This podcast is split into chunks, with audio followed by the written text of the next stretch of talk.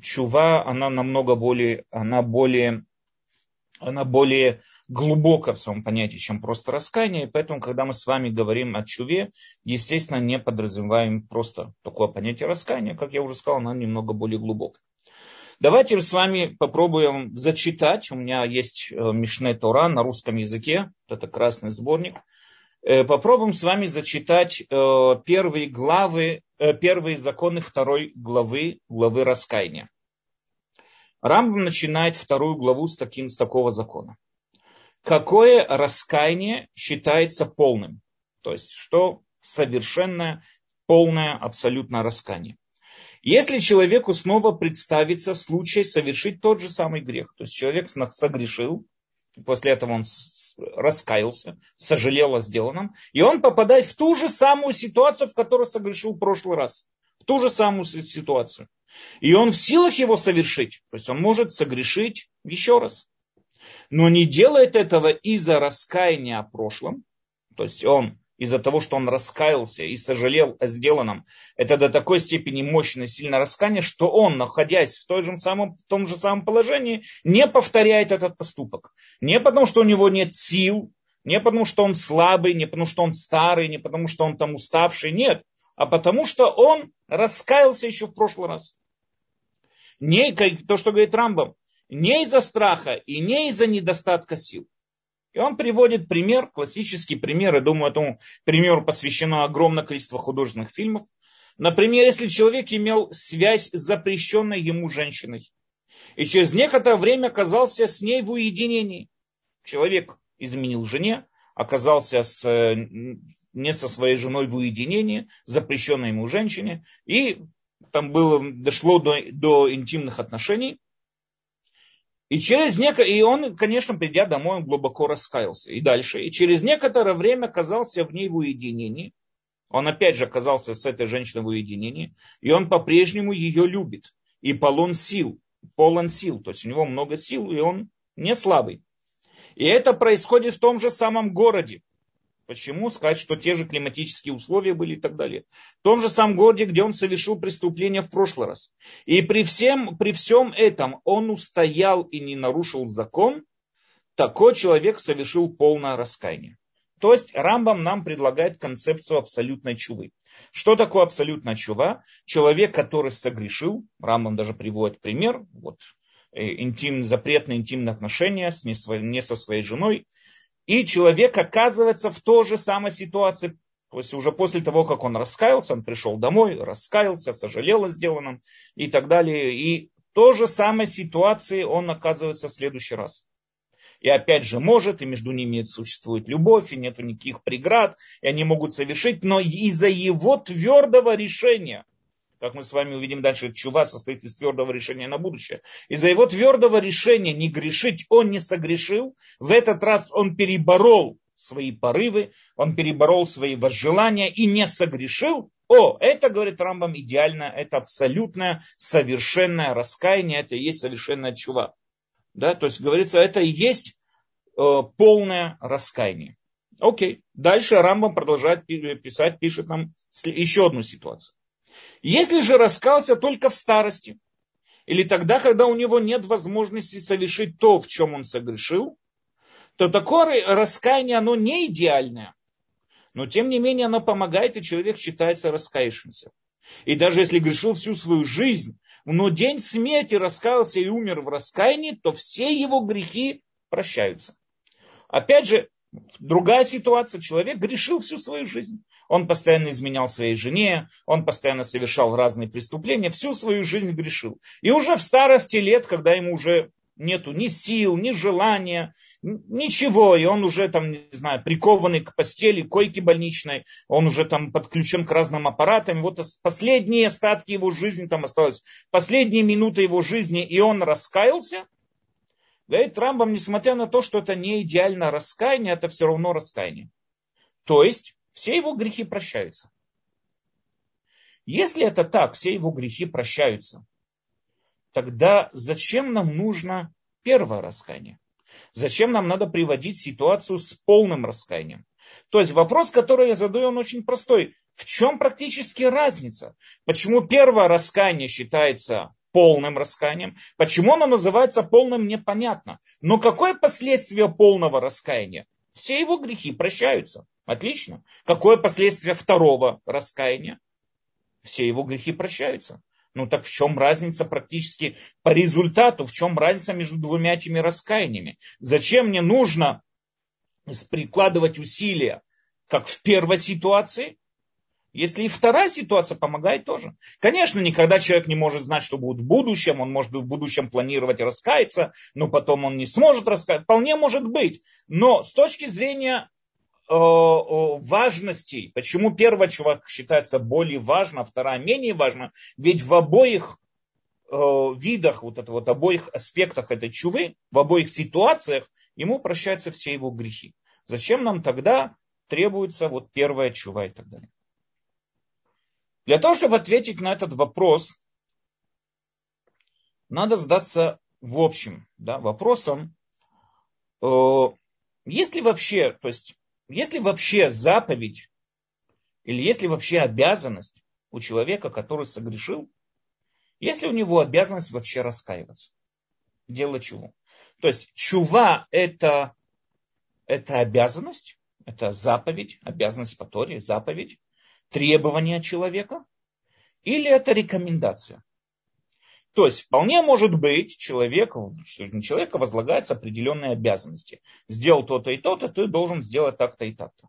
У человека там, не знаю, пробили, пробило там какую-то канализационную трубу, он обязан, как хороший сосед, ее починить, чтобы не затопить соседей. Мы требуем от этого человека починить эти трубы. У человека он несет какой-то вред окружающему обществу, мы требуем от него это прекратить. Есть рекомендация, мы можем ему порекомендовать. Смотри, так как вот этот тот или иной ремонт не вредит твоим соседям, рекомендуем тебе починить трубы или что-нибудь такое, но ты не обязан. То же самое по отношению к чуве. Как относиться нам к чуве? Чува – это обязанность, это мецва по Торе, то есть человек, который согрешил, он должен, обязан э, совершить, раскаив, раскаиваться, совершить чуву, или нет, или не обязан, это всего лишь, это всего лишь рекомендация и так далее. Если мы с вами посмотрим э, по, на простой, по-простому, большинство еврейских мудрецов придерживаются к мнению, что чува это все-таки обязанность. Это обязанность, которая возлагается на человека, то есть это требование. Тора требует, Всевышний требует от человека, который согрешил, он обязан, обязан раскаяться, обязан сожалеть о сделанном. Рамбан с нун в конце, Рамбан, часто люди путают, я имею в виду Рамбан именно с нун в конце, в своем комментарии на Тору он пишет, да, что есть такая заповедь по Торе, есть повелительная заповедь, раскаиваться. И он приводит источник, написано в Торе, такая вещь. И возвратишься ты Господу Богу твоему, и слушать будешь его голоса во всем, как я заповедую тебе сегодня. То есть, говорит Рамбам, и возвратишься ты Господу Богу твоему, говорит Рамбан, извините, говорит Рамбан, это возвратишься ты Господу Богу твоему, это и есть чува, возврат. Очень часто люди неправильно понимают слово чува. Чува это не ответ, а чува это возврат. Слово лашув, вернуться. Чу, чу, когда человек раскаивается, как мы увидим, в дальнейшем он возвращается, как мы увидим дальше, куда именно он возвращается. Но чува это возврат, возвращение. Поэтому, как нас сказано, и возвратишься ты Господу Богу твоему, то здесь напрямую Тора пишет, что это есть такая заповедь совершать чуву. Такому же мнению придерживается Рабейну Йона в своей книге «Врата раскаяния». Э, такому же мнению придерживается очень много еврейских мудрецов. Но Рамбам, Рамбам, наш Рамбам, я вот вам тоже зачитаю его, мы сегодня немножко нам придется его почитать, не только вслух говорить, но Рамбам пишет в седьмой главе, тоже законов раскаяния, Рамбам пишет такую вещь. Все пророки призывали к раскаянию и так далее, и так далее. То есть пророки призывали. И в Торе обещано, то есть, заметьте, обещание в Торе обещано, что еврейский народ раскается и в конце периода, периода изгнания, после чего немедленно наступит избавление, как сказано, и, и, и, и будет, когда сбудутся все твои и так далее, и так далее, и вернешься ты Господу Богу твоему. То есть, по мнению Рамбама, этот стих это не заповедь, это обещание. Рамбам говорит, что этот стих вырван из контекста. Если мы с вами почитаем полностью весь контекст истории, в котором этот стих вспоминается, мы увидим там, что Всевышний обещает нам, то есть там приводится проклятие на еврейский народ, если они будут грешить, и приводятся также обещания Всевышнему поощрение, если еврейский народ будет себя вести хорошо. И там написано, что вот вернемся мы в свою старую землю, отстроим свой храм, и вернешься ты Господу Богу твоему. То есть, говорит Рамбам, это не заповедь, это не повелевающая заповедь, а это обещание на будущее. Таким образом, тот стих, который Рамбан считает как заповедь, и тот стих, который считает Рабейну Йона, как пишет как заповедь, по мнению Рамбама, это не заповедь, это всего лишь обещание. Но вопрос, существует ли вообще такая заповедь и обязанность и требования человека раскаяться. Если мы с вами почитаем самый первый закон раскаяния, опять же, с вашего разрешения его зачитаю, потому что очень важно, здесь каждое слово важно.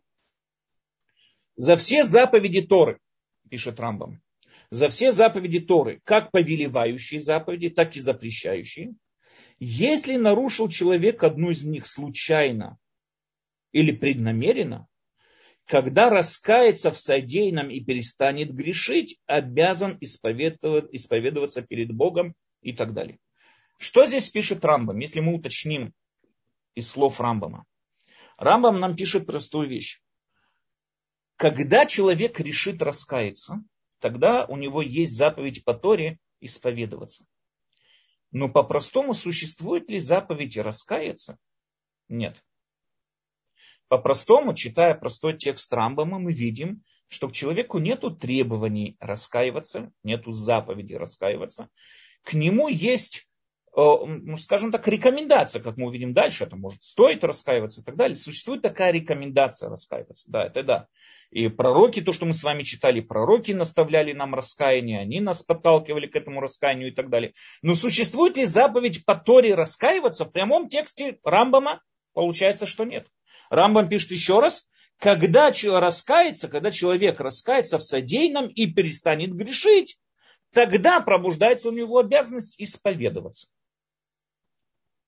Значит, получается, по словам Рамбама, что если человек, который согрешил, и он не раскаялся, тогда исповедоваться он не должен. Вообще к нему никаких претензий нет. Он обязан исповедоваться тогда, когда раскаялся.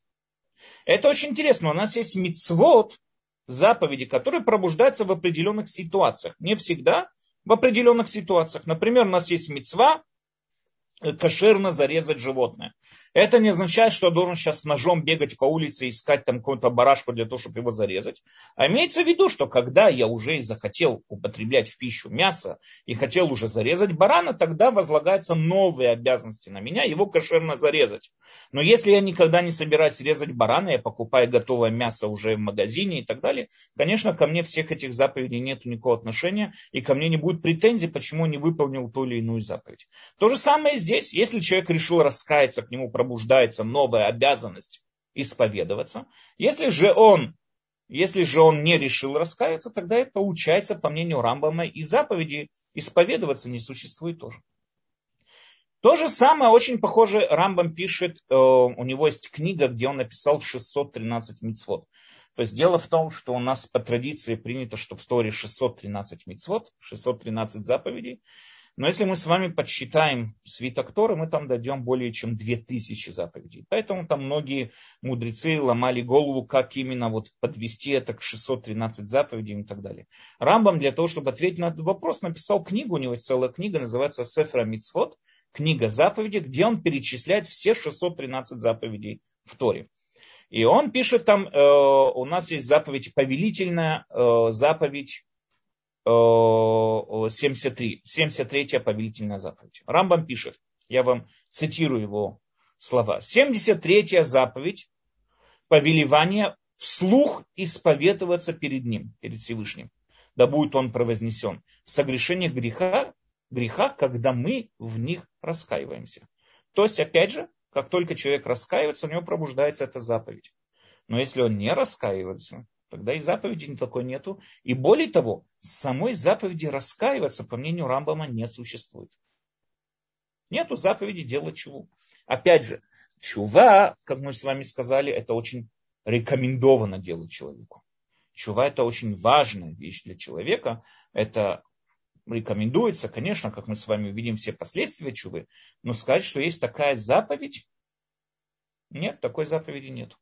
Такой заповеди чувы не существует. Как можно понять Рамбама, почему вот именно его мнение выходит э, против, скажем так, всех мудрецов практически? Что здесь стоит за этим мнением?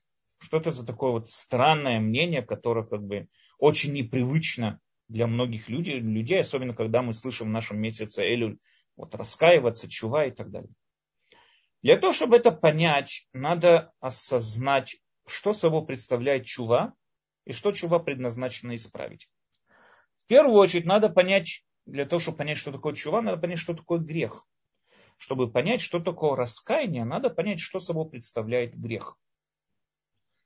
Грех, можно сказать, состоит из двух аспектов, из двух составляющих. Первое, грех – это само нарушение закона Торы. То есть простой, просто человек, Тора требует одно, человек согрешил, человек согрешил и не сделал это, сделал наоборот, нарушил прямое, само нарушение самого указа. Это не только касается Торы, мы это можем видеть, не знаю, везде, здесь какая-то иерархия власти. Там, что, работник на работе может там нарушить указ директора, там, солдат в армии может нарушить приказ офицера. И поэтому существуют разные там э, разные иерархии власти, которые должны контролировать, чтобы этого не произошло и так далее, и так далее. Но человек нарушает, человек нарушает Э, разные указы не только по отношению к Торе, это происходит в разных других тоже э, областях э, его жизни и так далее. Второе происходит то, что более, скажем, такой глубокий процесс внутренний, можно сказать, это рассинхронизация внутреннего механизма человека. Что это означает? Когда мы с вами учили прошлый цикл Рамбама, еврейской этики, мы, затро, мы видели с вами, что в восьми главах, восемь глав Рамбам, э, в книге своей восемь глав, Рамбам описывает э, внутренний конфликт, который происходит среди, внутри самого человека. По мнению Рамбама, опять же, те, кто не слышали прошлый цикл, э, человек – это совокупность, это одно целое. Рамбам отказывается от концепции, что в нем происходят разные силы, там какой-то яйцерара или яйцератов, он говорит, что это просто наши, э, скажем, наречия происходящего в конфликте, но это не реально существующие какие-то силы. Э, внутри человек, человек, как вот совокупность его целого, состоит из нескольких аспектов. Мы с вами переводили пример, допустим, с огнем. У нас есть огонь, да, огонь. Огонь, он, в нем тоже есть несколько разных аспектов. То есть огонь он освещает. Мы зажигаем огонь, чтобы было освещение, чтобы можно было что-то видеть. Огонь нагревает. Мы, когда нам холодно, разжигаем огонь, чтобы нам было тепло. Огонь варит, готовит пищу, мы тоже разжигаем огонь, чтобы что-то приготовить. Огонь сжигает, мы разжигаем огонь, чтобы что-то сжечь, уничтожить и так далее. То есть мы видим, что в огне есть много разных аспектов, но это не разные части огня. Это один и тот же огонь. Один и тот же огонь, в котором проявляется, каждый его аспект проявляется в зависимости от нашей нужды, в зависимости от нашего использования и так далее. Это не то, что я сейчас использую одну часть огня, а потом использую другую часть огня и так далее. И так далее. То же самое человек. Человек, он неразделим. Человек это совокупность всего целого. Я опять же говорю, это очень вкратце и очень коротко. Э, потому что мы уже как бы в прошлом, в прошлом цикле это уже затрагивали, это очень подроб, более подробно эту тему. Э, человек это совокупность всего целого. Он, но он проявляется в разных аспектах. У него есть аспекты проявления человечества в том, что человек, э, у него определенное пищеварение который отличает его от других созданий и так далее, человеческое пищеварение. У него физические возможности, физические качества относятся к одному аспекту, чувства органов, органы чувств относятся к другому аспекту. У него существует аспект его воображения, человека существует очень мощное воображение, дающее ему возможность воспоминать, и так, помнить, воспоминать и представлять себе будущее, фантазировать и так далее. У него существует также аспект его мотивационных порывов, скажем так, порывы или его мотивация. И последний аспект, аспект его разума. Теперь, аспект его разума тоже делится на разные плоскости. Разум, мы не можем сказать, вот разум человека и все. Разум человека это очень сложная система, которую тоже расчертил нам Рамбам, она делится на много разных тоже плоскостей. В основном мы можем ее поделить на две плоскости. Разум, скажем, практический разум. Это тот разум, которым человек решает все практические задачи. Он решает, когда ему завтра утром встать, чтобы успеть на работу. Он планирует свой день, он обучается разным видам ремесел, он учится в школе, он, он создает какие-то новые там, технологические какие-то продвижения, создает новые лекарства. Все, что касается его практической жизни, относится именно к практическому, его практическому мышлению, практическому разуму. Также у человека существует и, скажем так, философский разум, философское проявление. Это когда человек думает о всех тех вещах, которые не несут никакой практической ценности. Например, смысл жизни, а кто создал этот мир, а что от меня требуется, а кто со мной говорит из космоса. Не знаю, все вот эти вот вопросы, которыми задаются люди, и это тоже свойственно только людям. Мы никогда не увидим, что ежик в, не знаю, там в лесу вдруг задумался о смысле жизни, и вряд ли он понимает вообще, о чем идет речь. И, конечно, этот аспект, он сугубо человеческий, но он совершенно не практический. Если я пойму смысл жизни, конечно, мне это никак, никаким образом не пропитает и не даст мне больше каких-то там, не улучшит мои материальные э, условия, не улучшит мой комфорт и, и так далее, и так далее. В всяком случае, у человека есть разум, как то, что мы сейчас объяснили, есть практический разум и есть философский разум, можно сказать так, не практический разум. Практический разум, опять же, хочу э, именно на нем остановить внимание. Практический разум, он занимается всеми планировками будущего, то есть все свои действия, которые совершает человек и так далее. И также с помощью этого разума человек получает практическую информацию. Да? То есть то, что правильно делать, что неправильно делать, что нужно делать, что нельзя делать. Это относится к практическому разуму. Кроме, после, ну, скажем так, кроме всего вот этого вот механизма разума, существует еще один аспект, который мы с вами сказали, это порывы, это мотивационные порывы и так далее.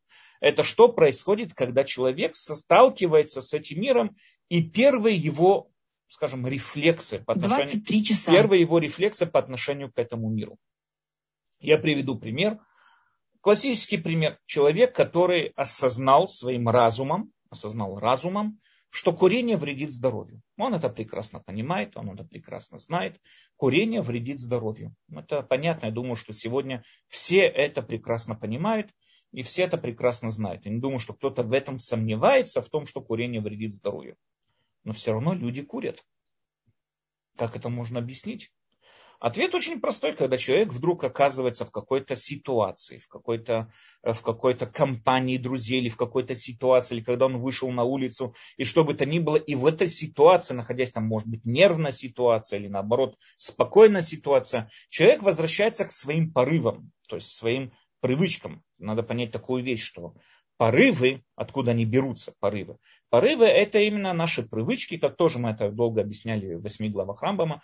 Э, порывы – это наши привычки, это наши которые построены на нашем желании комфорту, это наши привычки, которые строят наше качество характера и которые вот на подсознательном уровне человек уже не замечая протягивает руку в карман, достает сигарету и зажигает. То же самое человек, который решил сесть на диету, доктор сказал, что у него очень повышенный сахар в организме, и человеку срочно надо сесть на диету, и он выходит на улицу и слышит, чувствует запах, приятный запах, там, не знаю, пончиков. Ему дико захотелось пончики. И даже не замечая, как его уже ноги приводят в пекарню, он берет себе ну, пончики. У него получается конфликт. У человека возрождается конфликт между его порывами и между его сознанием, что это делать нельзя.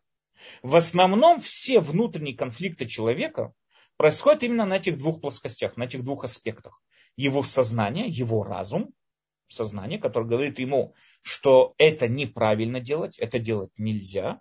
И его сознание то, что ну, его стремление, его желание, его первые первичные рефлексы, скажем так, именно это взять и это попробовать, это как бы э, съесть или закурить, или что бы то ни было. Это практически, если мы с вами проверим, очень часто почти все наши внутренние конфликты, они такие.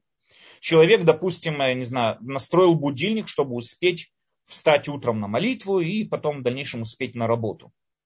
Почему? Он сознает, что надо идти на работу, он понимает, что надо молиться, это его знание существует, в нем это знание в нем существует. Но все равно, как только звонит будильник, человек переворачивается с боку на бок, и он решает продолжать спать. Что здесь происходит, как такое можно понять? Разве человек не понимает важность того, чтобы рано встать? Он прекрасно понимает, но его первичный порыв, его вот эта вот, скажем, мотивационная сила притягивает ко всем, совсем к другому, тянет его к комфорту, к удобству, к его привычкам, то есть продолжать спать и валяться в постели. Конечно, когда он потом просыпается, он очень переживает за то, что он пропустил автобус, и он все совершает большой спешки, на нервах и так далее, и так далее. А если бы встал там, не знаю, на пару минут раньше, все было бы спокойно и нормально. Он это не знает, он прекрасно это знает и понимает. Почему же это каждое утро повторяется? Потому что его порывы всегда в основном побеждают. И здесь надо заметить очень важную вещь, которую замечает Рамбам человек никогда, очень редко мы можем с вами видеть, не скажу, что никогда, но обычный, скажем так, обычный, простой человек, он всегда делает только то, что он хочет. То есть он всегда ведомый своими порывами. Человек никогда не делает то, что правильно. И даже тогда, когда человек делает то, что правильно, то только потому, что он захотел делать то, что правильно. То есть надо понять такую вещь, как мы уже с вами сказали, человек может знать информацию, человек может глубоко понимать эту информацию, но встать и совершать и делать именно то, что он хочет. Поэтому наша задача, как пишет Рамбам э, в восьми главах, наша задача подвести внутренний вот этот вот э, механизм человека, скажем так, синхронизовать к синхронизации, да, чтобы работало вместе чтобы наши порывы, наши желания соответствовали нашему пониманию разумом и так далее, чтобы наши порывы соответствовали нашему пониманию, нашему разуму. В этом заключается главная работа человека в этой жизни. То есть, как написано про Авраама, что когда к нему пришли гости, и ноги Авраама, там говорят мудрецы, э, он не просто пошел их встречать, а ноги его повели его встречать. То есть имеется в виду, что его порывы, его желание было совершать хорошие поступки. То есть у него внутри уже было заложено, это уже его привычка была к хорошим, хорошим поступкам и так далее. То же самое должны сделать мы для того, чтобы человека уменьшить количество внутренних конфликтов, для того, чтобы ему человеку было легче думать, для того, чтобы человеку было легче жить в этой жизни и не постоянно спотыкаться, он должен стараться прикладывать все усилия для того, чтобы его, для того, чтобы его э, порывы соответствовали его э, знаниям, его пониманию и так далее. В основном это редко мы увидим таких людей. Я всегда привожу пример, как на моих глазах, глав отдела одной из иерусалимских больниц, э, глав отдела кардиологии. Мне надо было когда-то с этим человеком поговорить.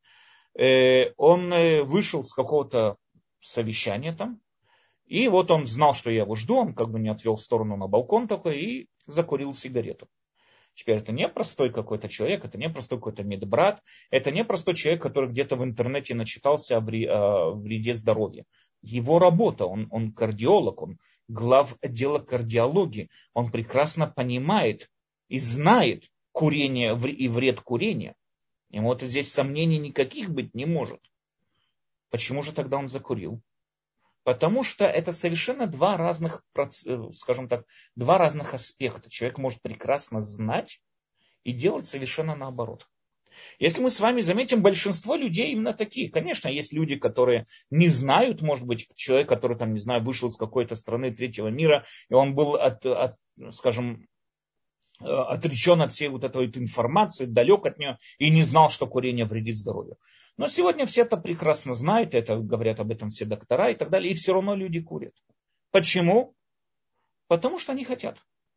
Они хотят. У них не было никакого, у них не было, скажем так, достаточной, у них не было достаточной мотивации для того, чтобы бороться с этим, для того, чтобы менять свои порывы, для того, чтобы это менять, не было достаточно, достаточно мотивации, поэтому он при ней остается. То есть человек может прекрасно понимать и делать совсем наоборот.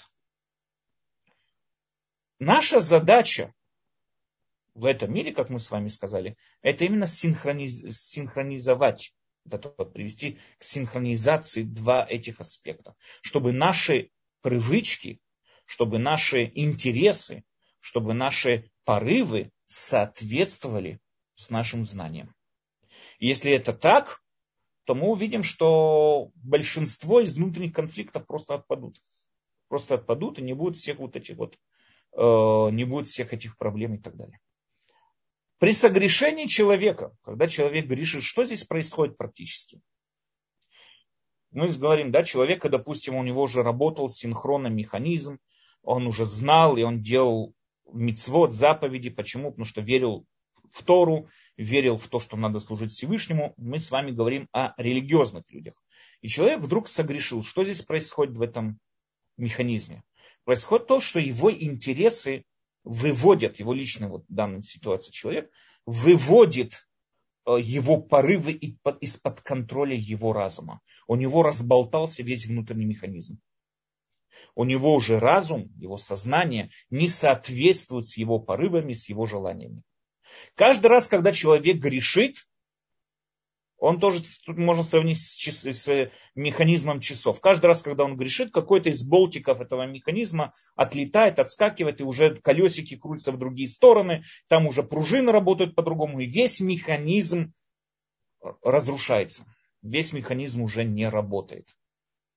При своем согрешении человек меняет приоритеты, те приоритеты, которые он сознавал и понимал важность э, своих знаний, важности вот этого, определенных действий, при своем согрешении, как мы уже с вами сказали, рассинхронизовывается весь этот механизм, его принятие его решений, это, весь этот механизм принятия решений совершенно испорчен, э, находится в полной поломке, и все. И человек уже принимает решения, которые далеко не соответствуют разуму, и принимает решения, которые совершенно ошибочны, даже с его точки зрения. Мы можем с вами заметить, Рамбам замечает такое, делает определенное замечание про первого человека, находящегося в раю. Рамбам там говорит интересную ситуацию. Мы там видим с вами, что э, Всевышний запретил человеку употреблять плод какого-то дерева. Ну, там в этом, во всем этом рассказе, который описывается в Торе. Э, Всевышний запретил человеку употреблять плод какого-то дерева. То есть нельзя делать то или иное, нельзя. Но в дальнейшем мы видим, что когда змей уговорил Хаву, там говорится про дерево, что увидела, что красивое и вкусное оно. Дерево красивое и вкусное. По идее, это никак не соответствует одно другому. То есть Всевышний ведь не сказал нам, что дерево некрасивое или что дерево невкусное, и поэтому его не ешьте. Я вам не рекомендую его есть, потому что оно невкусное. Тогда было бы понятно, что Хава увидела это и сказала, а дерево все-таки вкусное, почему его не съесть? Но Всевышний не это сказал. Всевышний сказал, что нельзя это дерево употреблять, нельзя это дерево есть. Плоды этого дерева есть нельзя. Причем здесь то, что оно красивое или вкусное? Ответ очень простой. Человек знал и понимал то, что делать нельзя. Но когда он переносит ведь красивый, вкусный, все эти оценки, как мы говорили с вами на прошлом уроке, это оценки моего субъективного суждения. Красота или вкус, или приятный запах, это не факты. Это не факты, а это мое личное суждение. С точки зрения фактов я могу, допустим, прийти и сказать, что эту картину нарисовал такой-то художник. Допустим, мы стоим в каком-то музее. И сказать, эту картину нарисовал тот или иной художник он ее нарисовал в, той, в тот или иной там, год, и там использовал такие-то и такие-то краски. В этой картине много использовано много красок по отношению к другим картинам. Это все факты. Мы это все можем проверить, правильно ли нарисовал это художник, в том же году это была картина нарисована и так далее, и так далее. Все факты, факт, что такое факт, это то, что я или любой другой человек можем проверить мы можем убедиться в правильности или неправильности этого факта. Это называется факт. Но когда приходит человек и говорит, это шикарная, это красивая картина, он нам ничего не сказал о, о фактах. Это его сугубо его мнение. Другой человек придет и скажет, нет, эта картина мне не нравится, она некрасивая. Там, не знаю, слишком много красок, или она слишком там мало красок, или не знаю, не нравится мне эта картина. Вполне может быть. И спор между двумя людьми, красивая эта картина или некрасивая, это не спор. Просто каждый из них говорит о своем личном суждении. То же самое мы можем прийти в какой-нибудь дорогой ресторан, можем прийти в какой-нибудь там, не знаю, э, дорогому шеф-повару, и одному очень понравится порция этого ресторана, а другому совсем не оценит и скажет, нет, они невкусные, там, не знаю, в какой-то забегаловке намного более вкусно, чем здесь. И здесь то же самое их спор не о фактах.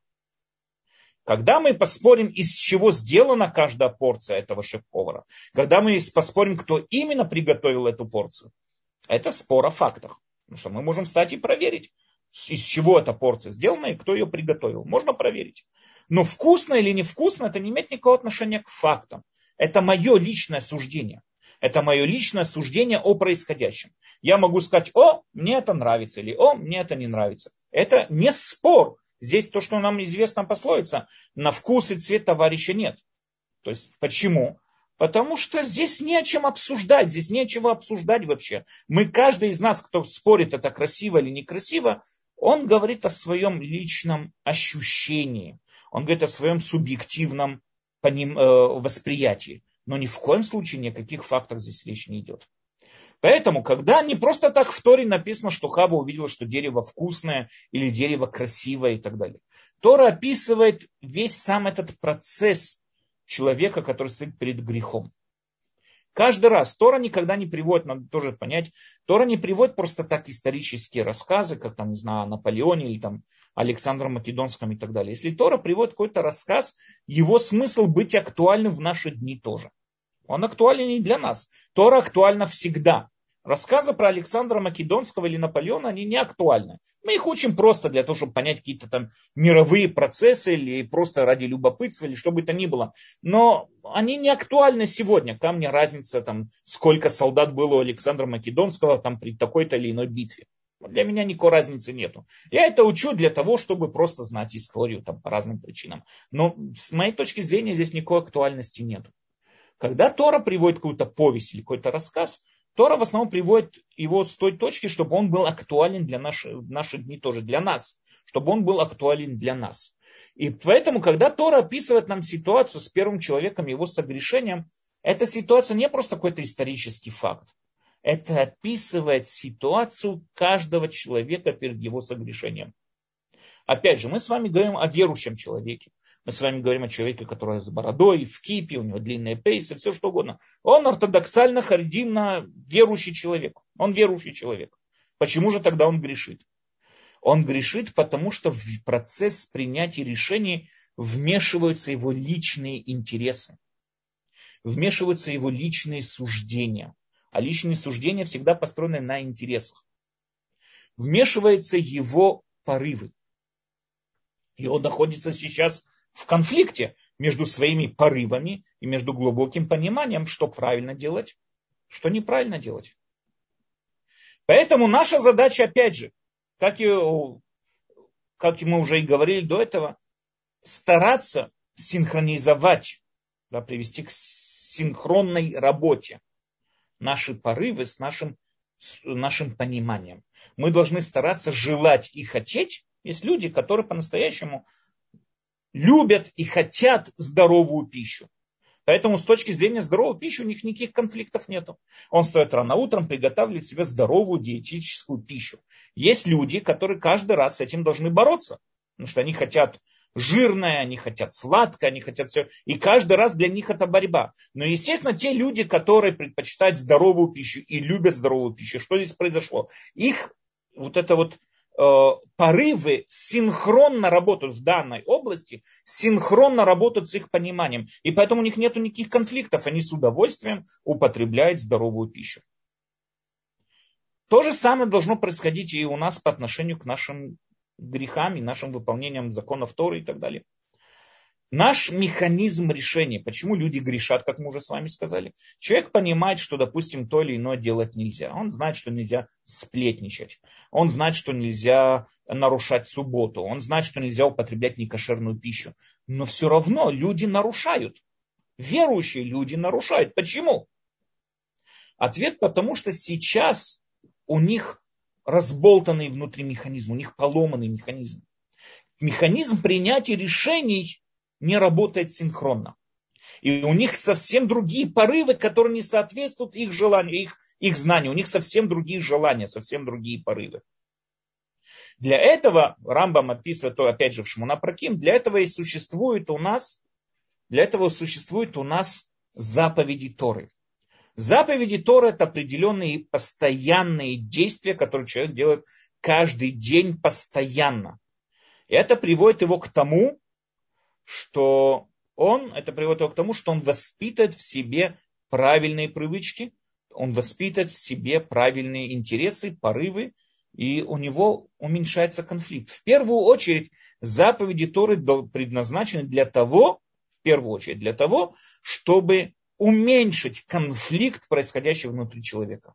Говорит Рамбам, чтобы человек больше сконцентрировался на важном, на познании Всевышнего, а не от таких вот мелочах, как там постоянная борьба каждое утро, встать на молитву, не встать на молитву, сделать то, не сделать то и так далее, и так далее, и так далее. Чтобы человек больше сконцентрировался на важном. То есть мицвод в глазах Рамбама это средство. Средство для того, чтобы воспитать в нас правильные привычки, которые приводят к правильным порывам, которые вырабатывают правильные желания. Я всегда привожу пример. Да, есть человек, который, допустим, у него привычка быть жаден. Он привык никогда ни с кем не делиться. Вот он привык, он никогда ни с кем не делится, он привык ни с кем не делиться. И он идет по улице, и вдруг видит какой-то нищий человек. Бездомный человек лежит на, лежит на, на тротуаре и просит милости. Его порыв сразу же будет перейти на другую сторону. Даже на подсознательном уровне его порыв будет перейти на другую сторону. И для того, чтобы вернуться и заставить себя помочь этому человеку, ему надо тяжело над собой работать. Но человек, который привык помогать людям, мы видим, что его порыв совсем другой. Он даже не замечает, как достает кошелек и помогает. Он наоборот, он если кому-то сегодня не помог, он ощущает грусть, он ощущает какой-то неполноценный день. Его день сегодня не, не закончился полноценно, если он кому-то не помог. И люди, мы видим, люди бегают, помогают, ищут кому помочь и так далее. И люди, которые к этому не привыкшие, смотрят на них со стороны, не понимают, как, почему. Ответ очень простой. Как и те, так и эти выполняют то, что требует, то, что, к чему призывают их внутренние порывы. И те, и другие. Только этих порывы синхронизованно, синхронизованно работают с их разумом и пониманием, что такое хорошо, что такое плохо, а порывы того, тех людей нет. Я уверен, что если мы спросим любого человека, даже самого жадного человека, надо ли помогать другим людям, он скажет, что надо, без сомнений. Конечно, это красиво, его так в этом духе воспитывали. Почему же он не помогает? Он найдет оправдание, почему он не помогает. Ну, что бомжам нельзя помогать, они все алкоголики, они все... Он найдет всегда какое-то объяснение, потому, почему нельзя помогать тому или иному человеку. Но естественно, что в глобальном понимании помогать надо. Так почему же ты ни разу никому не помог? Ответ, потому что его порывы не соответствовали его пониманию, его знанию. Тоже, что происходит, когда это по-простому, можно сказать, это и есть по-простому грех. Что такое грех еще раз? Грех это когда, мы сказали, у человека есть два аспекта, две, два составляющих греха. Первое, формальное формально то, что человек нарушил написанное в Торе, человек нарушил указ мудрецов, человек нарушил желание Всевышнего. Это первый грех. Но второй грех также влияет на его внутренний конфликт. Что он совершает? Он уводит его порывы из-под контроля его сознания.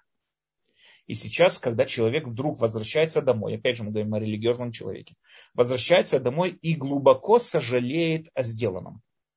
Это не только, допустим, знаете, человек возвращается нервный с работы его встречает жена, и он ей, не знаю, нагрубил. Что-то он сделал, то он нагрубил ей. На нервах, а, нагрубил жене. Или жена нагрубила мужу, не имеет значения кто кому. И сейчас вот его любимый, если мы его спросим, там, ты же любишь свою жену? Конечно, любит. Ты с ней уже столько долго живешь, он к ней привык, он ее любит. Почему ты ей нагрубил? Он осознает свою ошибку, он начнет сразу же сожалеть о сделанном и так далее, и так далее. Почему он ее нагрубил? Потому что в данной ситуации вот этот вот порыв, не знаю, там, э, э, выплеснуть свой гнев, порыв э, выговориться или что-нибудь такое, переборол его сознание. И вследствие этого жена сейчас сидит в спальне и рыдает и плачет из-за того, что ее обидел ее там, не знаю, любимый муж и так далее. Как можно это, что, как можно это исправить? Это исправить можно тем, что когда человек сожалеет, что происходит во время глубокого сожаления человека или раскаяние человека. Он сожалеет, он понимает строгость этого поступка, который он совершил. Он понимает весь тот вред, который этот поступок нанес. И он сейчас, сожалея, обещает себе в будущем этого не делать. Каждый раз, когда мы приходим перед кем-то, извиняемся. Каждый раз, когда мы сожалеем о, о, о сделанном поступке, мы всегда очень как, обещаем, что больше такого никогда не повторится. Что здесь происходит? Происходит то, что мы обратно возвращаем к синхронной работе наши порывы, потому что мы сейчас желаем этот поступок исправить, мы желаем стереть последствия этого поступка, мы возвращаем наши, э, скажем так, возвращаем наши порывы под контроль нашего разума. Мы исправляем наш внутренний процесс, наш внутренний механизм принятия решений. И поэтому, когда человек сожалеет, сожаление это и есть определенное исправление греха. Сожаление – это возврат своих приоритетов на место. Он опять начинает осознавать правильность своих приоритетов. Он исправляет, как мы с вами сказали, свой внутренний механизм и возвращается на место. Если мы с вами увидим, в Торе Йом-Кипур описывается очень интересными словами. Написано про Йом-Кипур в Торе такую, такая вещь. Ибо в этот день совершит искупление над вами. То есть Всевышний совершит искупление над вами, чтобы чистыми сделать вас от всех ваших грехов перед Господом чистыми, чисты будете.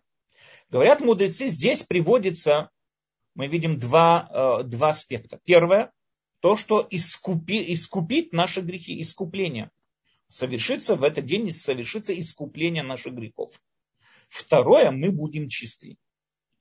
Говорит Рабьес Вдов Соловичек, что искупление на иврите капара, это иными словами прощение. То есть Всевышний прощает нам наши грехи в этот день, то есть прощается, когда человек раскаивается, это не только в Йом-Кипур, мы говорим об общем раскаянии, когда человек раскаивается, что происходит? В первую очередь Всевышний прощает сам грех. То есть это формальное исправление, то, что мы с вами сказали. Он нарушил то, что написано в Торе, Всевышний его прощает за это. Второе, это не просто формальное э, прощение нам, а исправление, очищение, это означает, что не остаются никаких последствий. То есть исправление всех последствий нашего греха. Это называется чува, возвращение. Мы возвращаем, сожалея о сделанном, мы возвращаем свой мыслительный вот этот процесс принятия решений, мы возвращаем на ту самую позицию, которая у нас был до того, как испортился внутри весь наш механизм. Как мы это делаем? Тем, что мы глубоко сожалеем о сделанном. Теперь, надо понять, теперь нам понятна простая вещь. Почему, по мнению Рамбама, чува не может быть заповедью? Потому что чува это не просто Э, прости прощения, да, то есть я могу заставить кого-то простить, просить прощения. Но мы с вами сказали, что чува под, под, намеревает еще также, подозревает еще внутренний процесс, который проходит человек. Внутренний процесс, он не может быть э, заповедован кем-то. Представьте ситуацию, ваш, не знаю, ваш верный друг или ваш любимый человек вас каким-то образом оскорбил, обидел. И вы вот сейчас грустно, вам грустно, вы сидите Э, грустите и так далее. И приходит он к вам и говорит, знаешь что, мне вот там сказал мой там, не знаю, друг, что я должен сожалеть, и поэтому я перед тобой сожалею. Я сожалею за то, что я там тебе нагрубил и так далее. Это разве сожаление? Это не сожаление. Сожаление не может быть заповедовано кем-то. Сожаление это то, что должно исходить от самого человека, понимая строгость своего поступка, это должно вызвать у него сожаление. Поэтому оно не может быть никаким, никоим образом кем-то заповедовано. Оно не может быть заповедано, по мнению Рамбама, потому что это не просто формальное прощение грехов. По мнению Рамбама, чува это намного глубже. Это исправление внутренних процессов внутри самого человека. И это исправление внутренних процессов должно исходить от самого человека, как только он осознал, что то, что он совершил, это был плохой поступок. Если он сам не пробуждается к тому, что он должен сожалеть об этом, осознавая, что он совершил плохой поступок, и он не осознает, что он должен сожалеть об этом, он не осознает, что он должен раскаиваться, так как здесь заповедь уже никак не поможет, потому что это изначально не будет раскаянием. Это изначально не будет никаким сожалением, если он сожалеет только потому, что есть такая заповедь. Поэтому, по мнению Рамбама, естественно, что сожаление не может быть заповедью Торы теряет весь смысл. Если, само, если бы Тора заповедовала исповедоваться, это теряет весь смысл. Само вот это вот понятие, как, как сожаление, как раскаяние и так далее. Извините, если бы Всевышний обещал, э, заставлял бы нас не исповедоваться, а раскаиваться. В отличие от этого, исповедь, она да, является заповедью. Почему? Потому что исповедь это практическое действие. Человек должен встать и вслух произнести тот грех, который он согрешил. Это что-то практически требуемое от человека. Это не внутренний процесс. Это что-то, что человек должен встать и сказать своими словами. Что-то практическое, требуемое от человека. Какое-то определенное действие. Поэтому это да, заповедь. Рамбам согласен, что это заповедь Торы. Но оно действует только тогда, эта заповедь пробуждается, когда человек раскаивается. Но само раскаяние не может никоим образом не может быть заповедована Торой, потому что тогда она теряет весь свой смысл. Она тогда теряет весь свой, всю, свою, всю свою тонкость, весь свой смысл, всю свою цель она теряет. Поэтому, естественно, по мнению Рамбама, как Рамбам пишет и в, в книге заповедей своих, и здесь в законах он пишет, что нету заповеди раскаяться, нету смысла даже в этой мецве раскаиваться, потому что само то, что есть такая мецва, уже раскаяние теряет весь свой смысл. Дальше. Но надо подчеркнуть еще одну такую вещь, что как бы уже просто отходя в сторону, почему исповедь так важна? Почему исповедь, да, считается заповедью, почему она так важна, что без исповеди Рамбам пишет нету раскаяния. Мы очень часто можем с вами наблюдать, как показывают там, не знаю, в художественных фильмах, показывают, где бы то ни было, показывают Э, вот это вот анонимных алкоголиков. Да, там кто-то встает, говорит, здравствуйте, там они сидят в, в кругу, и кто-то встает и говорит, здравствуйте, меня там зовут Петя, я алкоголик. И все там хлопают в ладоши, говорят, мы любим тебя, Петя, мы и так далее. Какой смысл в этом? Мне как-то объяснил смысл в этом человек, который занимается в Израиле проблемной молодежью. Он был один, он, я его был с ним знаком, он был один из моих учеников, он занимается проблемной молодежью сегодня. И он мне сказал такую вещь, что в этом очень большой смысл. Почему? Потому что ни один алкоголик никогда не признается, что он алкоголик. Не, он, он знает, что он пьет. Он понимает, что он пьет. Или любой наркоман, он понимает, что он нар, на нарко, использует наркотики. Но это не его вина. У него жена, сволочь, у него соседы, гады, у него там директор на работе какой-то там вообще, не знаю, мразь какая-то. Как в такой ситуации не, не напиться? Как в такой ситуации там, не использовать наркотики? Все вокруг виноваты. Он, он ни в чем не согрешил, он ни в чем не виноват. Он как только из, улучшится его ситуация, он моментально перестанет пить, он моментально бросит курить. Но он не виноват, он, он сейчас просто в такой ситуации находится и так далее. Эти отговорки можем найти часто и не только с точки зрения там, алкоголизма и так далее. Когда человека вдруг мы его там встречаем, говорим, почему сегодня там не стал на молитву, почему сегодня там нарушил тот или иной устав Торы. У него всегда найдутся отговорки. Всегда найдутся отговорки. Почему? Тот помешал, этот помешал и так далее. Мне слышал на прошлой неделе, мне мальчик в Ешиве сказал очень, от имени кого-то очень красивую идею. Что означает «люби ближнего своего, как самого себя»? Означает «умей оправдывать ближнего своего так, как ты оправдываешь, оправдываешь сам себя». Поэтому понятно, что человек, который есть у него постоянное, постоянное, скажем, оправдание своих действий, он ни в чем не виноват, ну так и здесь сожаления никакого нету, и раскаяния никакого нету. Поэтому раскаяние не может изначально быть без какой бы без исповеди быть не может. Человек должен исповедоваться сам собой.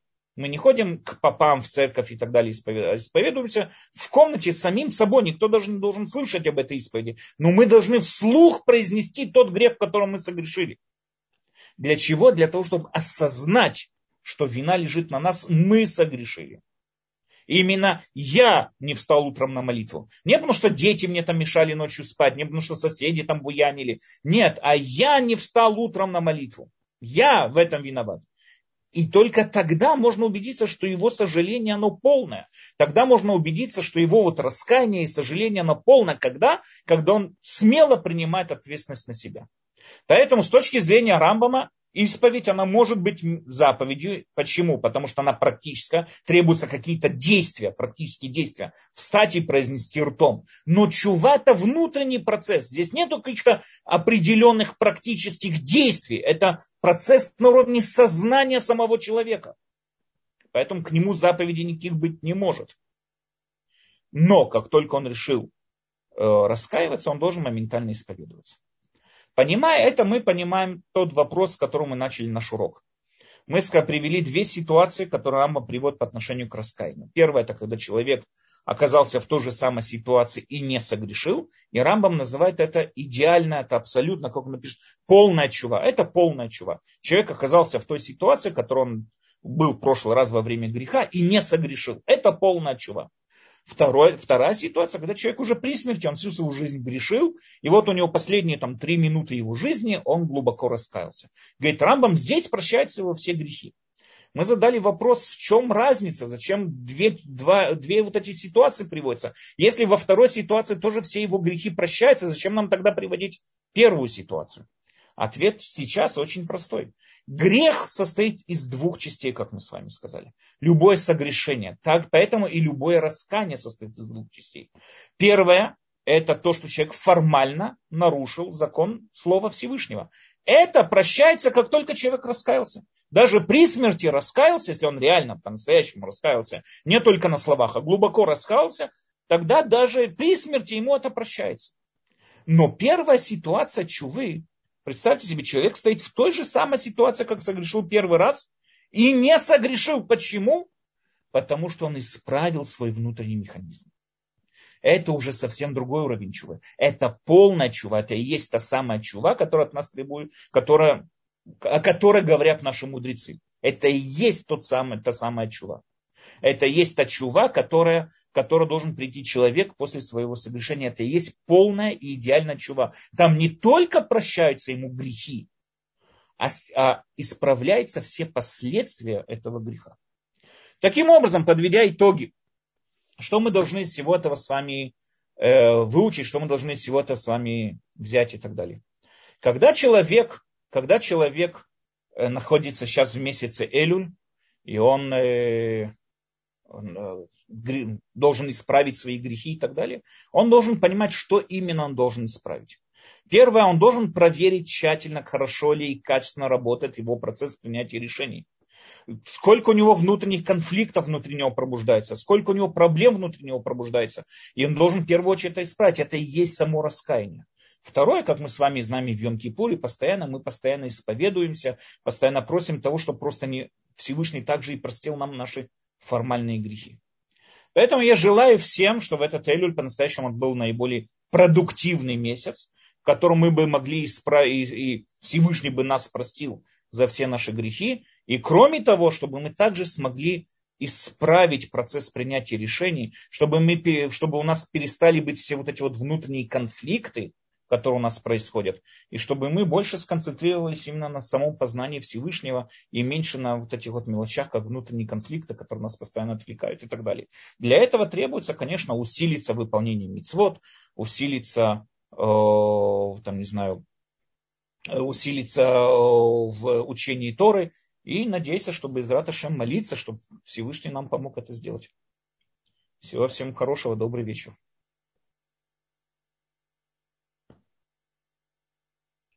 Спасибо огромное, Рав Даниэль, за прекрасный урок. Первый вопрос. Как сделать шиву? Сначала нужно выписать грехи в блокнотик. Смотрите, практически э, я рекомендую, я видел, что вышла на русском языке книга, которую написал, называется «Анализ души». Книга выпущена, она, это очень интересная судьба этой книги. Ее по-настоящему это не отдельная книга, это биография Бенджамин Франклина, тот, который на долларах напечатан.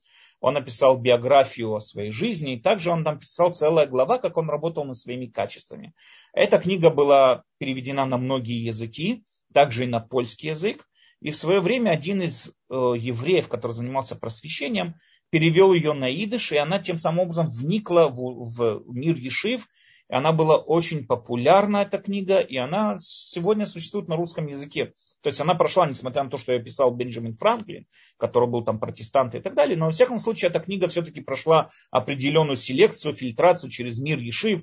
Ее учил постоянно Рабистроль Салантер, ее постоянно изучал, э, изучали многие главные, главы Ешив, и она есть на русском языке. В чем особенность этой книги? В том, что там четко практически приведен приведена целая система, как работать над своими качествами, как себя исправлять. В отличие от других книг морали, которые говорят много о теории, которые говорят много о философии, в той книге приводится именно практичность. Можете ее найти, эту книгу можете найти ее в интернете, она есть, я знаю. Э, можете также найти ее напечатанной, продают в многих магазинах. Спасибо большое. У нас поднятая рука. Татьяна, сейчас. Пожалуйста. Да, спасибо. Спасибо большое всем за лекцию вам, Рав Даниэл и Теферет. А, вопрос у меня такой. Что же делать с, а, с ощущением ужасного а, раскаяния, как бы, да, но о, о прошлом.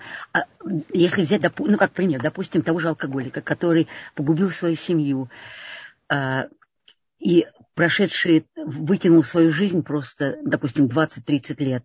И этого уже не вернешь. Этого уже никак, никак не исправить. То есть жизнь у человека пропала. Вот как, как быть с этим ощущением потерянной жизни? Смотрите, одна из проблем по-настоящему существующих в Чуве, это то, у нас есть мецва, заповедь верить в Роша Шана, что нам грехи простятся. Это одна, из, одна из причин, почему, потому что о раскании есть также и обратная сторона, которую вы заметили. Это когда человек зацикливается на прошлом и не продвигается дальше. Допустим, тот же пример, который вы привели с алкоголиком. Да, семью он потерял, это понятно, но у него еще жизнь впереди. Если он исправится, если он вылечится от своего алкоголизма, если он возьмет в себя в руки и так далее, у него еще жизнь впереди. Он может постараться ли вернуть прошлую семью, или создать новую семью уже на новых, скажем так, на новых качествах своего характера, уже по-новому, по-другому совсем и так далее. Но очень опасно в раскаянии зацикливаться на прошлом. Например, нам Гмара приводит одного великого, большого мудреца, был Илиша бен Аво, он был ученик Раби Мейра, о, учитель, извините, учитель Раби Мейра, один Раби Мейр Баланес, очень известный тоже И там его проблема была, когда он встретил Рабимер, он сказал, что он не может раскаяться, потому что уже никто не примет его раскаяние. То есть он был полностью отчаян от возможности исправиться. Это обратная сторона раскаяния, она совершенно неправильная. Она ошибочная и неправильная. Мы должны верить, и наша нас мецва верить, что наши грехи да простятся, то есть не просто простятся, что мы способны себя исправить. Если а мы способны себя исправить, должны тогда взять свою жизнь в свои руки и постараться как-то ее наладить. А если человек пришел к этому осознанию своих грехов, ему уже 70 лет, и жизнь прошла, и он просто жизнь свою выкинул, и все неправильно делал, а что, что ему тогда делать? Конечно, во-первых, он поздно это признал, к сожалению, да. Но у него есть, знаете, я знаю многих, например, э, в центре, вот опять же, через того знакомого, который рассказывал, который работал, занимался проблемной молодежью в Израиле, я вам говорю о мальчиках, которые в 12 и 14 лет занимались уже алкоголизмами и наркотиками и так далее. И он говорит, что многие из волонтеров в его группе, которые вот помогают, он от государства Израиля этим занимался, многие волонтеры в этой его группе, они в прошлом сами были такие же наркоманы, сами были такие же алкоголики, и в тоже в юном возрасте многие взяли себя в руки, они, у них уже есть какие-то образования и так далее, но они вот занимаются, например, исправлением помощи этой молодежи и так далее, и так далее. То есть человек всегда должен найти, э, как и где себя исправить. Он ни в коем случае не имеет права и не должен зацикливать. Унывать, унывать, да. То есть в любой точке своей жизни Нельзя унывать, а стараться смотреть. Да, да. Но, конечно, надо не просто так себя знаете, обнадеживать, а надо именно работать над собой. Это надо работать. Это, конечно, очень большое требование, которое требуется от этого человека для того, чтобы исправиться в таком позднем возрасте и так далее. Но всегда он может найти, где что, принести какую-то пользу обществу и как-то что-то как-то там найти себя, скажем так. Аминь. Спасибо. Спасибо большое вам. Следующий урок. Как понять, что Всевышний прощает? Нам обещано, опять же, нам обещано пророками, нам обещано э, в, в самой Торе, то, что мы в Рамбам считаем это как обещание, что если по-настоящему чува сделана, раскаяние глубокое, и Рамбам сам пишет это в законах чувы, если раскаяние глубокое, э, Всевышний прощает. То есть что значит прощает? Он прощает формальность, формальное вот это вот согрешение. Сам процесс исправления это не просто один раз и все закончилось, это долгая работа над собой. Но формальность греха прощается, как только человек глубоко и по-настоящему раскаялся. Спасибо, Рав Даниэль. Ирена, у вас есть возможность задать вопрос. А, здравствуйте, Рав Даниэль. Здравствуйте. Здравствуйте, а меня слышите? Во-первых, я хочу просто сказать, насколько я восхищена вашими лекциями. Вот недаром я читала, вы, вы у, у, у, преподаватель высшей талмудической школы, профи, действительно профессор. Я математик по образованию. Я просто восхищаюсь вашей логичностью. Я была очень рада узнать, что есть два, так сказать, рациональные подходы и мистические, потому что я, честно говоря, кабала и всего этого я вообще боюсь, честно сказать, не готова. Это очень глубоко. Я тоже. И, а вы... Да. Смешно, вы, вы тоже, понятно. Теперь у меня, у меня есть такой вопрос. Что вы сказали, что вы любите доказывать, ну это ж моя... Вот такой вопрос. Я э, приехала в Америку 30 лет назад, и я всегда верила в Бога, всегда, не понимала, что и чего, но с пяти лет. И я постепенно здесь начала ходить на лекции и так далее. Начали только кошерное мясо. Короче, моя дочка стала Балшува, она вышла замуж за мальчика, тоже Балшува, они вместе и вот надо, я, не, я стала слушать лекции Талдот, слава Богу. И, ну вот по соблюдению субботы. Я живу одна. Я не готовлю субботу, не включаю там газ, не покупаю, не пылесошу. Не... Но я не могу без телефона и без телевизора. Меня страшно, понимаете, такое чувство. Иногда я иду к дочке, там, конечно, все проще. Внуки, слава Богу. Но когда я одна, или я болею, или не могу пойти, и я не представляю себе, я знаю, что это, понимаете, вот я даже не могу раскаиваться в этом, потому что я понимаю, что, что я не знаю, что... что... Смотрите, я вам вкратце могу ответить на то, что как раз у меня сегодня была публикация в моих группах по WhatsApp. Так. Я от организации Толдот веду пару, несколько групп э, в WhatsApp. И как раз писал об этом э, э, сегодня нынешняя публикация о том, что у нас Раши уточняет очень красивую вещь в Торе. Например, у нас сегодня глава начинается, наша глава Китице начинается с странного закона там о красивой пленнице. То есть, если человек пойдет на войну, увидит красивую пленницу, то он может ее не имеет права ни в коем случае над ней надругаться, он не имеет права ни в коем случае каким-то образом навредить. Он должен принести ее, привести к себе домой, и если через определенное время он видит, что чувство к ней не потухли, он реально хочет на ней жениться и так далее, тогда он может взять ее себе в жены и так далее. Говорит Раши, почему? Как Тора может такое разрешить? Взять себе, даже написано, если она замужняя женщина, как можно такое разрешить? Говорит, говорит Раши, Тора здесь понимала ситуацию, и Рамбам очень часто это тоже использует, как такое утверждает, что в Торе Тора очень часто использует психологические такие вот шаги.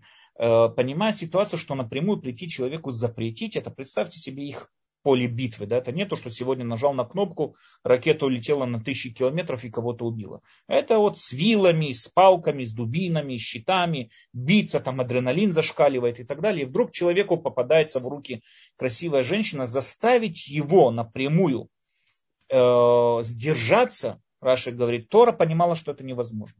Поэтому Тора как бы, да, пошла на определенный компромисс. Пошла на определенный компромисс. Она разрешила человеку с, с этой женщиной, э, ну, как бы взять ее домой, и если она ему продолжает нравиться, он может на ней жениться и так далее. Это Тора разрешила это все. Но напрямую запретить Тора не может. Говорит отсюда Раб, Раб Хескель Абрамский, был главный раввин Лондона во время Второй мировой войны. Он говорит, отсюда мы видим простую вещь. Когда Тора понимает, что какая-то вещь невыполнима, Тора идет с нами на компромисс. Но если Тора не идет с нами на компромисс, значит понятно, что как бы тяжело это ни было, но эта вещь, она выполнима. Конечно, это очень тяжело. Вы описываете ситуацию, которая, конечно, очень тяжелая ситуация и нелегкая ситуация. Но это ваше испытание, это ваше... Это понятно. Здесь вы проверяете саму себя. Сможете вы устоять, не сможете устоять. Это, это испытание каждого. Я могу только вам не знаю, там, просить Всевышнего, чтобы у вас получилось это испытание, но от вас это требует очень много. Но надо понять простую вещь. Если бы Торе было понятно, что суббота невыполнимая мецва, она бы пошла к нам с нами на компромисс. Окей? Okay? Спасибо большое. Следующий вопрос от Марины. Рамбам пишет, что некоторые грехи искупаются только страданиями. Существует ли возможность их избежать? Смотрите, э, э, Рамбам, не Рамбанны, а Рамбам, наш Рамбам, который я зачитывал, да, он там пишет о некоторых грехах. Это в основном те грехи, которые, за которые полагается физическое Э, по Торе, если был по законам Торы, полагается физические, физические наказания, там, смертная казнь, биение палками и так далее.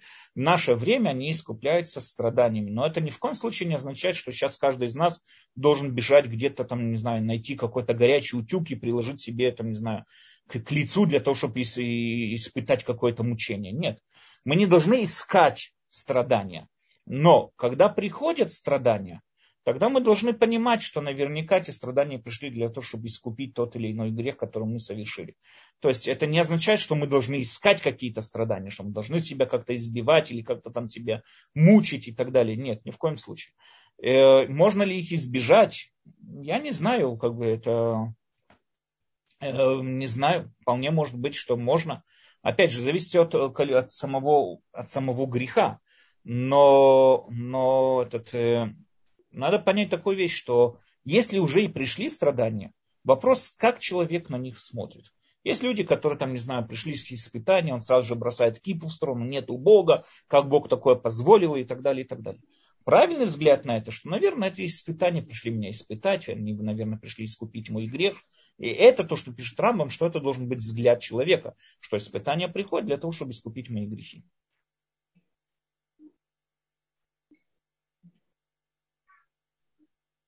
Спасибо большое. Ирина, у вас включен микрофон, пожалуйста, можно говорить. А, а да, да, слышно, да? Отлично. Да-да. Ну, это я ваша такая поклонница, дуже велика. А, смотрите, такой вопрос, сейчас вы, вы поймете, как это, я вам скажу, вы поймете. Вот смотрите, как говорится, надо правильно формулировать наши желания. Даже есть фильм, такая комедия. Да, если что-то не доскажешь, потом получишь и вот. Вот смотрите, вот, допустим, родители желают, можно ли желать чувы своим близким, если мы не знаем планы Бога, может это for better, или вы понимаете, да? То есть э, Понимаю, да, можно, но... да, да, вот я даже дальше не буду говорить, потому что ведь, ведь чува ведет за собой столько всего. И если ты очень хочешь, чтобы твой близкий сделал чуву, то а что, во что это, почему Бог до сих пор, вот почему. То есть, понимаете, непонятно, это, с одной стороны, ты должен стараться, или это грех, или навлечешь что-то на этого человека. Мы говорим, конечно, о самых близких, да. То есть твое желание, что ты хочешь вот теперь на ровном месте прям его водрузить, вот, вот то, что тебе сейчас понравилось, показалось правильным, а там уже жизнь же пошла уже извините, да. Вот. И вот, вот что с этим делать? Как это понять? Может быть, формулировка к Всевышнему вот с просьбой должна быть очень корректная и правильная. То есть как, как ты считаешь, Всевышний так и сделай, или надо настаивать, потому что когда мы молимся за здоровье, мы настаиваем, да? А здесь как понять? Вроде человеку много что дано, э, вот я бы сказала, blessing, да, но он до этого ничего не делает из того, что надо, как бы отмахивается, потому что это его, как бы, ну, не знаю, знаете, как стесняется зайти в это во все, потому что жизнь пошла своим чередом. И что делать? Просить Всевышнего за него или, или не просить? Где вот это, где, где это правильно, где можно накликать? Смотрите. Как этот бизнес Всевышнего соотнести со своим желанием, да? чтобы надо не накосячить. Смотрите, да, чтобы не накосячить. Да. Да, угу. смотрите, надо немного разделить между двумя скажем, опять же, двумя плоскостями. Да? Мы можем просить у Всевышнего все то, что мы хотим, и то, что мы считаем, что надо. Даст нам Всевышний это, не даст нам Всевышний, это уже его расчеты, к нам это не имеет никакого отношения. У нас есть мицва по Торе просить у Всевышнего э, просить у Всевышнего за наше спасение, ну, не знаю, за, за то, что мы хотим, за наши интересы. И по мнению Рамбама это мицва по Торе, просить у Всевышнего. То есть мы обязаны любую вещь, которую мы хотим, это наша служба перед Всевышним заключается в том, чтобы просить именно у него. Выполнит он это, не выполнит. Всевышний это не скорая помощь, и, конечно, он должен приезжать на любой наш вызов. Но наша задача и у него это просить что, какие последствия этого будут, что будет, это уже решение самого Всевышнего. Мы в это как бы вмешиваться практически не должны. Но если я хочу, чтобы мой близкий сделал чего, я как-то хочу на него это, естественно, я могу просить и умолять у Всевышнего, чтобы он как-то помог в этом. А как он это поможет? Он же не вмешивается в своду выбора, но он может заложить какую-то идею ему в голову и так далее. Он может как-то подтолкнуть человека к этому. И я, конечно, должен за это просить у Всевышнего. То же самое, это не только касается чува, если человек здоровый, допустим. Не дай бог у кого-то там, не знаю, заболел ребенок. И он за него молится и молится, что Всевышний его выздоровел. Кажется, что этот ребенок какой-то там, не знаю, вырастет маньяк-убийцей. Так что он сейчас нельзя просить. Это не наши расчеты, кем он вырастет, что будет, какие последствия. Это уже Всевышний решает, дать нам это, не дать нам это. Это его решение. Но надо понять простую вещь. У нас обязанность просить у Всевышнего. Это мецва по Торе, просить у Всевышнего. Вы, у него нет мецвы выполнять наши желания. И поэтому, что бы мы ни просили, выполнит он, не выполнит его расчеты, его подсчеты, его знания будущего. К нам это не имеет никакого отношения. Можно просить, не думая о том, можно, вот, нужно, как я сказала, да? Нужно, да, конечно. Если там, допустим, считают, что еще не время, значит просто оно это не придет. Не могут считать, а когда кто знает, когда какое время. Мы должны. Ну это, да? мы то должны... есть как бы окей, да? Угу, спасибо большое, спасибо. Спасибо вам. Следующий вопрос. Даже Хилюль Ашем прощается? О, это хороший вопрос. Рамбам пишет э, в законах, что Хилюль Ашем прощает только смерть. Почему? По-настоящему почему? Вот это просто интересная тема. Почему Хилюль Ашем он такой строй? Во-первых, что такое Хилюль Ашем? Хилюль Ашем есть несколько видов Хилюль Ашем. Но Хилюль Ашем по отношению к согрешению, по мнению Раши, Хилюль Ашем это когда я кого-то уговариваю согрешить вместе со мной. По мнению Рамбама, это когда я грешу публично. Я грешу публично и тем самым образом ослабливаю своим действием э, веру и страх людей перед Всевышним. Как бы я вызываю какое-то волнение в обществе, которое приводит к тому, что люди менее с трепетом относятся к заповедям Торы и так далее. Это Хилюля Шем. Говорит мораль Мипрак, почему Хилюля Шем, он его может только смерть искупить. Потому что даже если сам человек раскаялся, все равно память, вот каждый раз, когда его видят, помнят о том самом поступке, который он совершил, который привел к, к волнению в обществе. Поэтому само его существование этого человека, само его существование и есть последствия этого греха. Для того, чтобы искупить этот грех, для того, чтобы его исправить, очистить его от этого греха, надо, чтобы память об этом человеке пропала. Поэтому только смерть может его искупить. Но говорят наши мудрецы, что нет, есть еще один путь, не только смерть, а когда он сделает кидушашем, когда он осветит имя Всевышнего, это вызовет больше волнения в обществе, чем Хилюляшем. Когда люди увидят этого человека, будут помнить о его огромном хорошем, отважном поступке больше, чем о его плохом, тогда можно сказать, что он искупил свой Хилюляшем тоже. Но по-настоящему надо очень остерегаться Хилюляшем. То есть надо понимать, что даже когда человек грешит, это, конечно, ни в коем случае делать нельзя, но во всяком случае надо стараться, скажем так, грешить без посторонних людей, без посторонних этих, потому что это может вызвать, вызвать хилюлишем. Это очень опасная вещь, да. Спасибо большое. Следующий вопрос от Дениса. Пожалуйста, у вас есть возможность говорить. Здравствуйте, Раб Даниэль. Здравствуйте, Тиферет. Э, такой у меня вопрос к вам. Э, вот есть такое ощущение, как э, при каком-то согрешении, чувство вины, такое ощущение называется это как э, груз на плечах. И когда э, человек раскаялся, он э, покаялся Богу, да, он это произнес вслух, э, называется это по-другому, как бы сбросить груз с плеч. Можно ли это расценивать как получение прощения от Всевышнего Баруха Хашем, что Он простил нам наш грех и принял наше раскаяние? Смотрите, груз на плечах, то, что вы говорите, это можно по-другому сказать совесть. Совесть замучила. Совесть не всегда правильная. То есть очень часто совесть может ошибаться. Потому что что такое совесть? Это когда, опять же, то самое ощущение, когда, ты, когда я совершил что-то, не соответствующее своему пониманию. Совесть, она может быть как и хорошая, она может быть также не всегда хорошо работать. Ну, не всегда она соответствует правильности и так далее. Но, во всяком случае, смотрите, э, человек, э, который исповедуется перед Всевышним. И сожалеет о сделанном, он может быть уверен сто процентов, что его формальное согрешение стерто. Всевышний простил ему формальное согрешение. Поэтому он может даже не сомневаться, это он может в этом верить сто процентов. Только перед ним лежит еще другой этап, то, что мы с вами говорили, это исправление внутреннего вот этого вот механизма, это, это опять взять свое сознание, э, свои порывы под контроль своего разума. Это долгая работа. Но формально само прощение за то, что человек нарушил именно сам указ Всевышнего, нам говорят мудрецы, что это исправляется, э, это исправляется моментально, это исправляется, как только человек раскаялся, правильно, по-настоящему сожалея о сделанном, включая также исповедовался и так далее. Поэтому не имеет значения, он чувствует, что снял груз с плеч или нет. Если он раскаялся как следует, тогда все в данном, в данном контексте все, угу. все хорошо. Главное не допустить в последующем того же самого. Да. И тогда все будет. Спасибо вам большое. Спасибо. Добрый вечер. Спасибо вам большое. А, следующий вопрос с YouTube канала Толдот. А, нас спрашивают, не могли бы вы перечислить, Рав Даниэль, 13 качеств милосердия Всевышнего? Барух Хашем. Я их сам помнил. Э, по-настоящему есть много, много комментариев, то есть откуда начинается их исчислять. У нас написано Ашем, Ашем, Кель, Рахум, Виханун.